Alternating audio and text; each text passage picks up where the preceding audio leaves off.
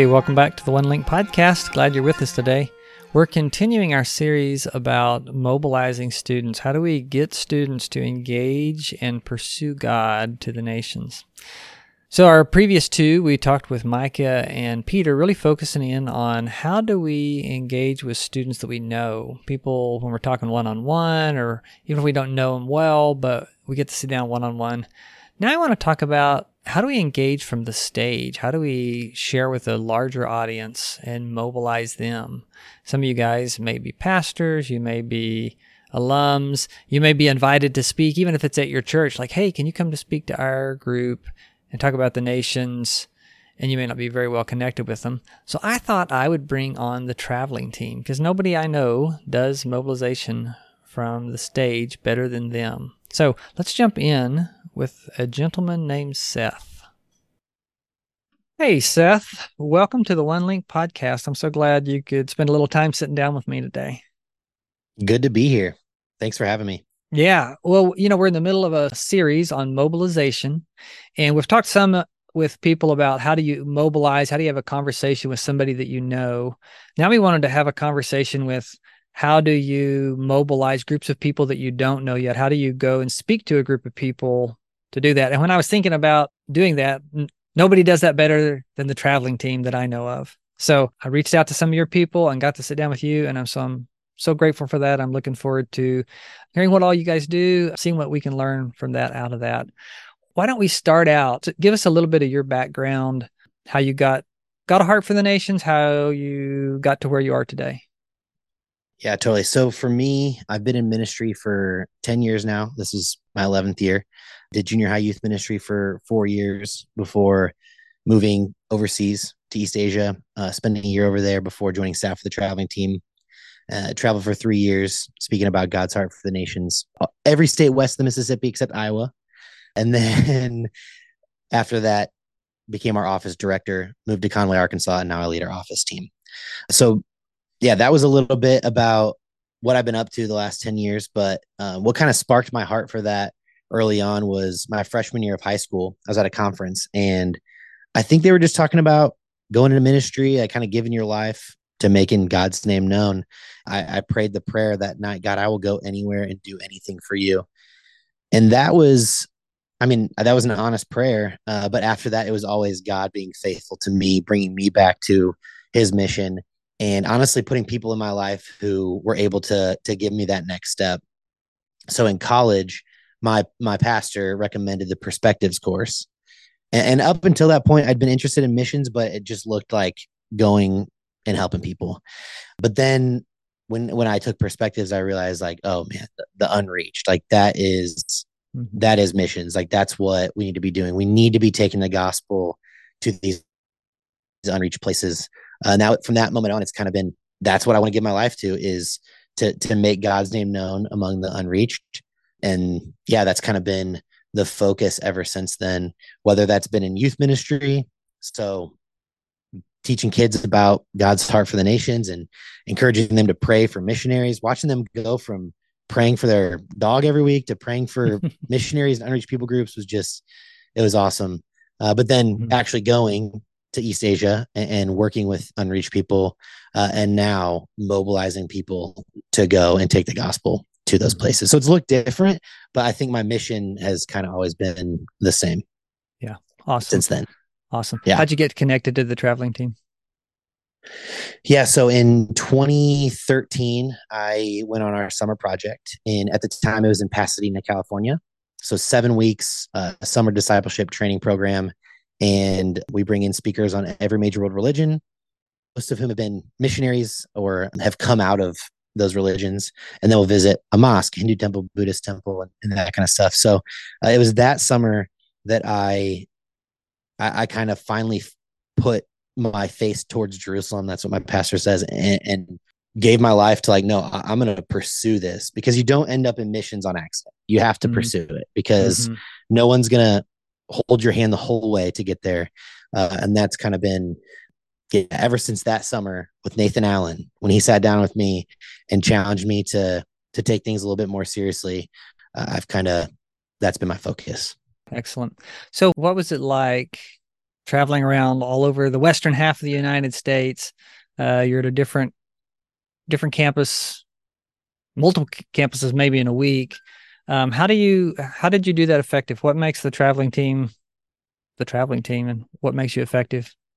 Totally. So from a ministry standpoint, I think the reason we're effective is the scriptures, like just going from Genesis to Revelation and honestly presenting it in a way. We're basically tracing a biblical theology of missions. So to give people that high view, that 30,000 feet, the Bible from 30,000 feet, when people experience that, I think that you have to do something with it, because you now see this thread throughout all of Scripture where God promised Abraham that he was going to make him a great nation, and he was going to bless him and make his name great so that he would be a blessing. Mm-hmm. And so then when you follow that through Scripture, you watch Abraham and his offspring actually do that. We see him part the Red Sea, and then God uses that story to make his name known to Rahab. We see David and Goliath, and David defeats Goliath, and then God is using that to make his name known to the Philistines. So then when you see that thread throughout Scripture, and then you see that God's going to use Jesus to bring salvation to earth, and then it goes to the ends of the earth through us. I think that the reason we're effective is people just haven't seen that before. They kind of get lost in the weeds a little bit. So to see that biblical theology of missions from 30,000 feet, it changes lives. Mm-hmm. I know I had a friend when I was at OSU that had was on staff there, then joined the traveling team. And when he came back through, there was some things that's like, I've been a passionate follower of Christ for a long time, and I had never realized that was in some of those stories, you know? And yeah, it's awesome to bring that out. What do y'all do in terms of like setting up when you're going to visit a campus? What do you do to try to set it up to make it the most effective visit you can? How long do you like to be at a campus? What do you like to do before or after? That's a good question. So my job actually now is to lead our schedulers and to make sure that all makes sense logistically and that kind of stuff. But we hit every state every other year. So it kind of depends on the campus. If there's a lot of ministries that will have us in, we'll be there for a week, 2 weeks, sometimes a little bit longer. Sometimes we'll leave and come back. Yeah, I mean, it kind of just depends. Sometimes we're at a campus for one night as we're passing through. But we kind of plan all that out ahead of time, map out the region, map out what campuses we're going to when, and then we just reach out to the campus ministers and ask them if they want to have us in. And it's tough. I mean, our schedulers have a really hard job. In ministry, your focus isn't always like talking to the ministries they're trying to come in and speak, you know? So, but they're faithful to just continue to reach out and continue to ask these campus ministers to have us in. So that's from a logistics standpoint, we're doing a lot of phone calls, a lot of emails, a lot of texts, and we're trying to figure out how to make it better. So if you have any ideas, we are open, but the goal is we generally get 45 to 50 meetings a semester. Okay. Per team. Yeah. And we have 3 teams throughout the country. Okay. Yeah. Did that answer your question? Yeah, that answered my question. What about, do you try to get the campus minister to do anything ahead of time, or do y'all do anything ahead of time to kind of prep the pump, if you will? Yeah. So we have some promo packs and stuff like that, but honestly, I think it's better to just catch the students off guard a little bit because if you tell students, hey, we're having a missions night, half of them aren't going to show up, you know? Mm-hmm. So, and those are the students that we want to be there. Yeah. And that's why we have the model that we have, is we're able to go to these campus ministries every other year, and they have a new batch of students who maybe grew up in the church, maybe they didn't, but they a lot of times don't know that God has a heart for the nations. So that's really cool. The campus minister does, and they know that they have new students who don't have that heart. So we're able to come in and kind of share that. And yeah, did that answer that question? Yeah, it did. Yeah, what's the ideal length of time if everything was perfect and everyone would organize their schedule around yours? Which, if you figure out how to do that, let me know. But how long would you stay at a campus? What do you find to be the most effective amount of time? I mean, yeah, that would depend on maybe that depends more on the amount of ministries. So if you're at, what's a school that has a ton of campus ministries? I mean, Florida State. Like they have Crew, Navigators, BCM. So if we're there for a week, we're able to speak at each one of those. We would rather do a meeting at each ministry. Mm-hmm. So we don't really want to do joint meetings if possible, because that, again, it when you do those joint meetings, students drop off. They don't go to that joint mm-hmm. meeting. It's just what we've noticed over the years. So we want to get them in their natural habitat, I guess, and just fit into their night, like a normal night. There's just a guest speaker. So, I mean, it really does depend on the campus and how many ministries they have, because most of our follow-up at this point is all done virtually. So phone mm-hmm. calls, texting, and we love doing that, but we don't have to be on the campus anymore to do that, which we used to do one-on-one meetings mm-hmm. after. So honestly, it just depends on the amount of ministries and how many people want to have us in. Mm-hmm. So ideally you'd be like there a day per ministry, give or take. Yeah, no, that's good. And occasionally we do double headers where we'll do one ministry at 6 and then we have another one at 7:30 or 8. But yeah, it's probably about a day per ministry. That's definitely the best. Mm-hmm. Then what kind of follow-up do you guys like to do? How do you divide that between you and the campus minister? So that kind of depends on the campus minister. A lot of times they'll ask us, hey, let me know what students you follow up with. Give me a list so I can follow up with them. And we'll totally do that. Mm-hmm. And this is one of my favorite things about our ministry. We have partnering agencies that we work with, but we always recruit to the ministry's opportunities first. Mm-hmm. So we want to hear from the student, kind of hear their heart. If we sense that maybe they don't understand the gospel, we're going to share the gospel with them. If we can kind of sense they're more of a baby believer and the Crew summer mission makes sense for them, we're going to do that. Or if going overseas with One Link, if we're at a BCM or whatever, if that makes the most sense, we're going to encourage that.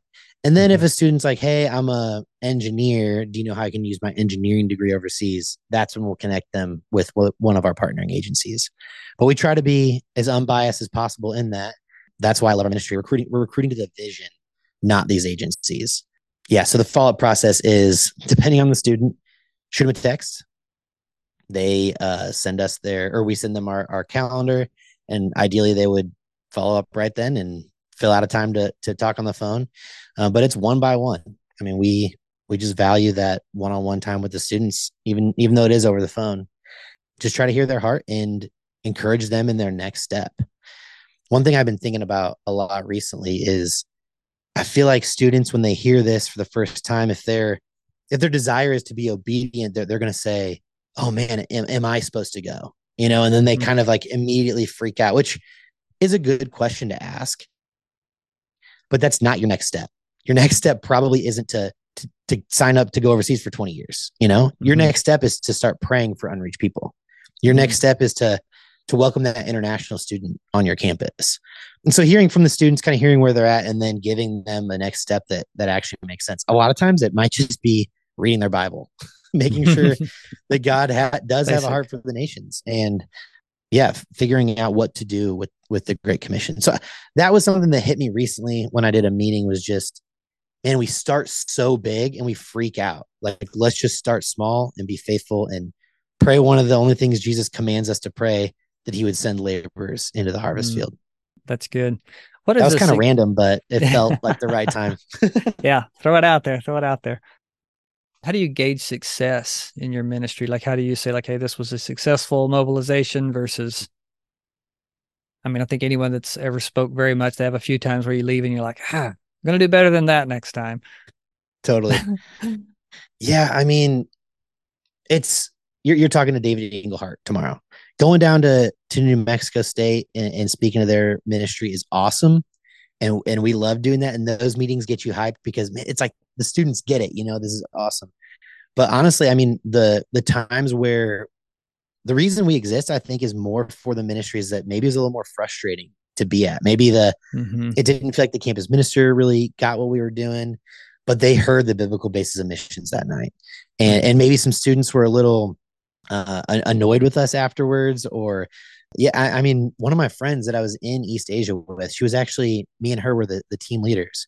She said the first time she heard the Traveling Team, she was angry afterwards, but then she decided, like, realized that God does have a heart for the nations, and she gave 2 years of her life in East Asia. So the success is so hard to gauge, especially because we're there one day, gone the next. We don't get to see a lot of the fruit, but it's that people hear that there are unreached people in the world, and we're not going to shy away from that. We're not going to shy away from scripture. We're not going to shy away from the gospel being the only way. So when people hear that, and maybe it's a little more frustrating, those are also success. So it kind of depends on the ministry, mm-hmm. how we feel afterwards. But I mean, if we're faithful in presenting God's word, yeah, I mean, that's success for sure. Mm-hmm. One of the interesting things, both talking to you guys and the two episodes before this, that's what everyone has said. It's basically like, it's the scripture.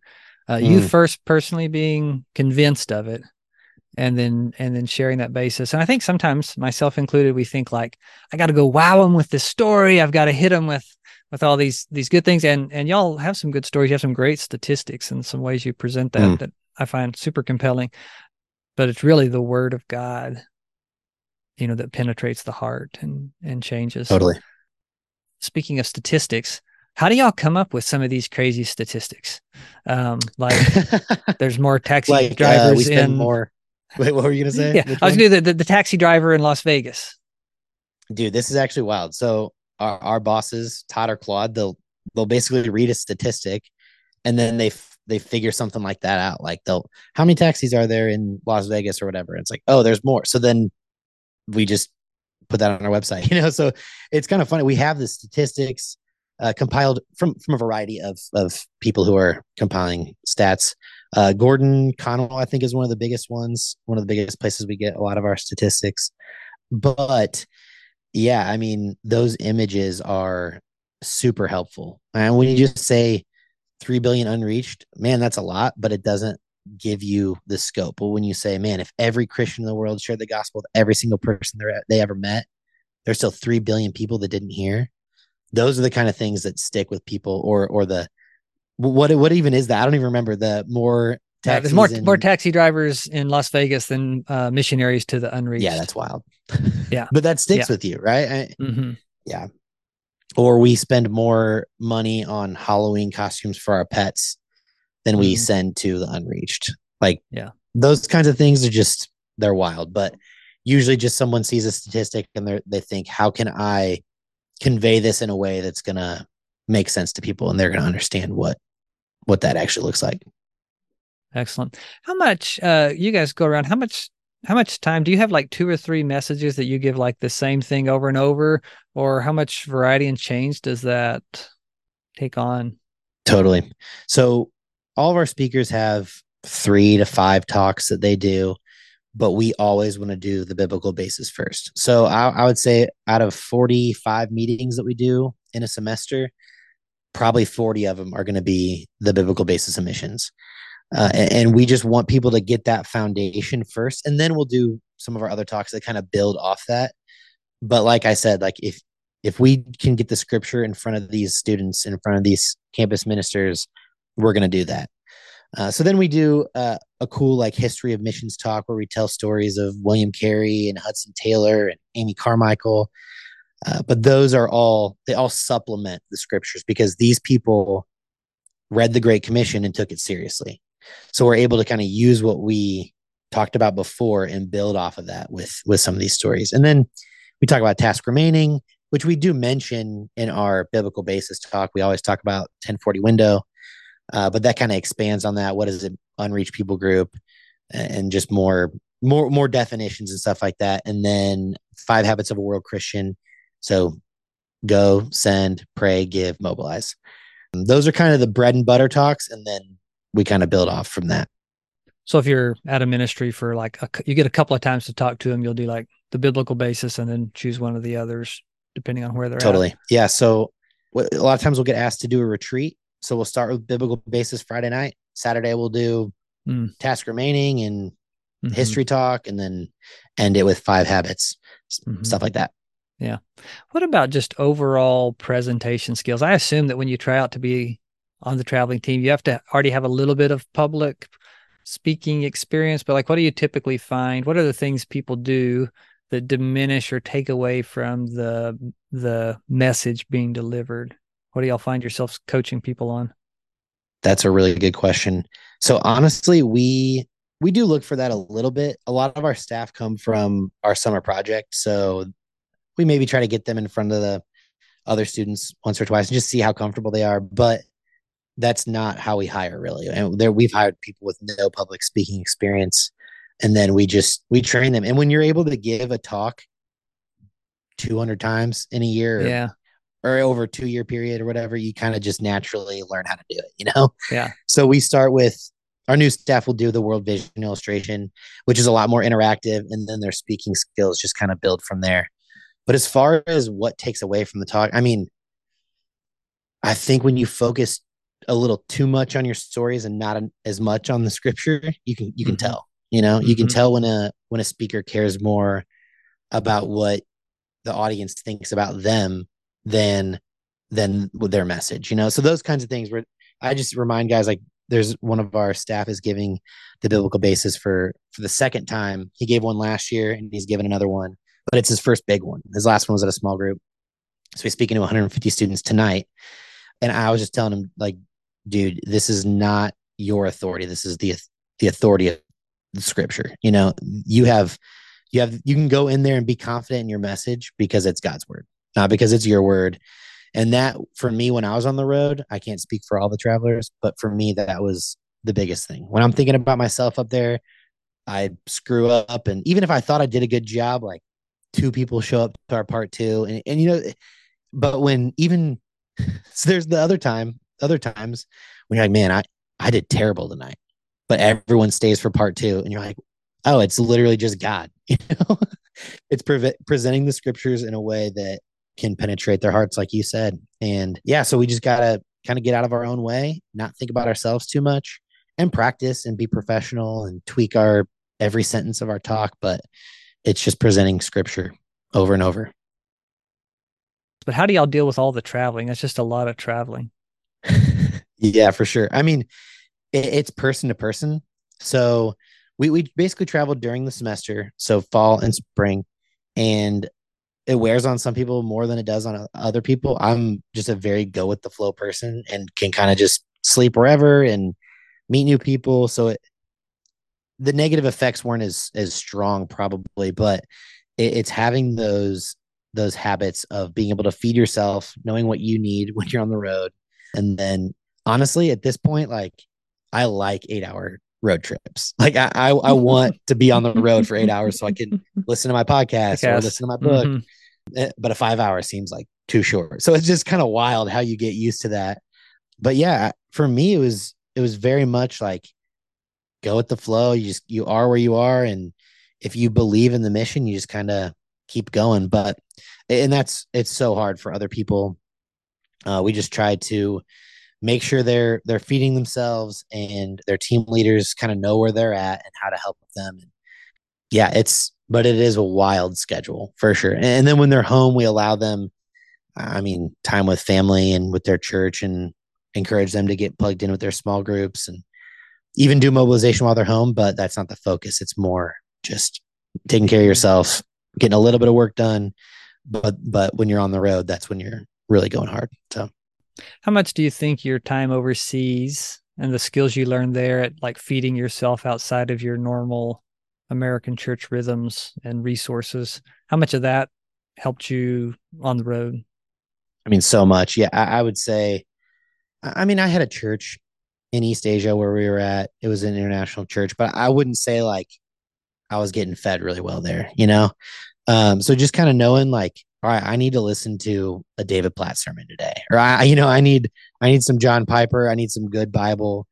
I need to work on my habits and make sure that I'm connected. But yeah, it's different for every person. Like, I'm more likely to listen to a Piper sermon than I am to listen to worship music. That just feeds me more, you know? So yeah, being overseas was huge. And it was just kind of thrown into that. Right. Before that, I had the same church. I had an amazing pastor every week, and you're just kind of thrown into that and figure it out with your team, making sure you're getting community with your team and asking hard questions and loving each other well. And honestly, this is one of the biggest things. I was able to lead my team the last 2 years on the road. And when you take Philippians 2:3-4 seriously, do nothing out of selfish ambition or vain conceit, but in humility consider others more significant than yourself. It helps. Like, it makes everything better. If I'm thinking about my teammate, I'm asking them how they're doing. We're all better off. If I'm thinking about myself, if all I care about is my comforts in the van and her chewing is annoying me or whatever, like, that just causes so much strife on the team. So that was kind of random, but to go back to your question, it's huge. And you don't realize how much you rely on that weekly sermon until it's gone. But being on the road, they're always trying to go to church and to get that, but it's not always possible. So yeah, but it's a lot harder to run from your problems too when you're on the road. That's true. There's some team dynamics at play. And we say the same thing with our One Link teams, and to the extent that they deal with those problems and work through those things, that probably has almost as big of impact as anything else on whether they view their summer as successful or not. You can have all kinds of issues, but if your team dynamics are good, you're like, we fought him, we're in it together. On the other hand, you can have a lot of great spiritual things happen, and you can kind of leave with a sour taste in your mouth. Totally. Yeah. I mean, it really is. It's Philippians 2. I mean, when you know what Jesus did for you, it's so much easier to forgive your teammates, and everything is just a million times better. Absolutely. That's true. What about if people listening to this wanted some resources? Because some of them may have never been through like God's Heart for the Nations or biblical basis of missions. Where could they get some resources? Yeah, specifically on the biblical basis. Yes. So, Let the Nations Be Glad. The first, I've been pumping Piper a lot here, but the first like 5 chapters of that book, I feel like I was already mobilized, and that just like remobilized me. Have you read Let the Nations Be Glad? I've read part of it. It's like one of the classics that I've not quite got around to. Yeah. So those first, like, just read the first 5 chapters, and maybe that's how much you've read, but man, it's so good. If you just want to be like stirred for God's glory being made known among the nations, that's the one for sure. Other than that, the Perspectives course is great. The missions course by the Go Fund. Have you heard about the missions course? Mm-mm. So it's a new 6-week just journey through God's heart for the nations. You could call it it's more of a mobilization tool. So my parents are going through it back home, and they're taking their Bible study through it. And it's just really good content, really good missions content. That's great for mobilizing others. Our website, travelingteam.org, we have some really good articles. Both of my bosses have written multiple books. Abrahamic Revolution is a really good one for more Bible. And then Live Life on Purpose, and It's All Backward by Claude Hickman. Both of those are, all right, well, how do I figure out my purpose in life? And the answer is, well, you look at God's purpose first, and then you align your purpose with that. So, there's Joshua Project is great for growing your heart for unreached people. I'm sure you guys talk about that, the Unreached People Group of the Day app. Mm-hmm. It's actually crazy to think about how many resources we have and mm-hmm. the knowledge we have of the people in the world. It's wild. Mm-hmm. Yeah, that's true. Especially when it comes from like my area of the world. And I'm like, well, I've never heard of that people group. I thought I knew them all. They really do some great stuff. And you guys have a lot of great stuff. I use a lot of y'all's resources. So I definitely encourage people to go there. What if someone has listened to this and they were like, wowzer, if I could get the traveling team to come to me, I would love that. How would they go about doing that? Yeah. So on our website, we have a booking request form. So you just go to the tab at the top right and click on the link and just fill out that information, and we'll reach back out to you and set up a time to come to your campus.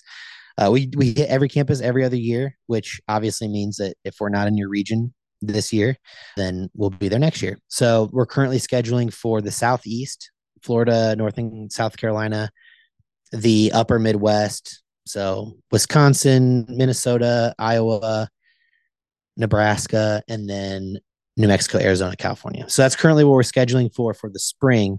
but anyone can schedule a booking request, and we always go back to those when we're in those regions. Yeah, that's definitely the best way for sure. Excellent. Well, I definitely encourage you, if you get a chance to have the traveling team or take your group and go listen to where the traveling team is, by all means, jump in and do that. It'll be really good. I love the work you guys do. What can we be praying for you guys for? What could our listeners be praying for you for? Yeah, I think, I mean, as a ministry, our prayer is just that students would decide to align their purpose with God's purpose, that they would see that he's on a mission and that they would want to be involved. So that's obviously maybe the biggest one and most obvious one, but you can pray for our staff that they would, like we talked about earlier, be able to feed themselves well on the road, that they would love each other well. I mean, those are the things, like you kind of said it. If you go on campus and you didn't have the best talk or didn't connect with any students at a ministry, if you're loving each other well and you're all in on the mission, like that's what matters the most. It's your performance isn't what matters. It's loving each other, living out the gospel day to day. So you can be praying for all of them for that. And they're currently, we have a team in Georgia tonight. So you can pray for Sir. He's doing his first bomb tonight, which will be passed by the time people listen, probably. Yes. And then we have a team in Michigan currently and a team in Arizona. So you can just be praying for the students there. Hearts would be prepared and people will be mobilized. Excellent. Well, we will do that. Thank you so much for spending some time with us. Totally, man. Thanks for having me. Your ministry goes exceedingly well, and pray that out of this podcast that it's a big help to those who are listening. Totally. Thanks for having me. Well, that wraps up our series on mobilizing. I think the real thing that I take away from this, if there's a secret sauce to mobilizing, and there is, the secret sauce is the scriptures. It seems to be that no matter whether you're talking individually to somebody you know, like Micah and Peter talked about, or you're talking from the stage to a group that you don't know, you don't really have a read of how that group is, the key is communicating the scriptures. So first we need the scriptures to mobilize ourselves. Then we need the scriptures to mobilize people individually. And then we need to use the scriptures to mobilize people from the stage. I hope this has been a big help to you. Next up, I'm planning on releasing an episode of an interview that I did with David out in New Mexico. And he has done a great job of mobilizing a campus. It's not going to be specifically inside our mobilizing series. But he's just going to tell you some great stories about building a sending culture on his campus. I think you'll really enjoy that. Until next time, sure, appreciate you guys. Appreciate you guys listening. We'll see you later.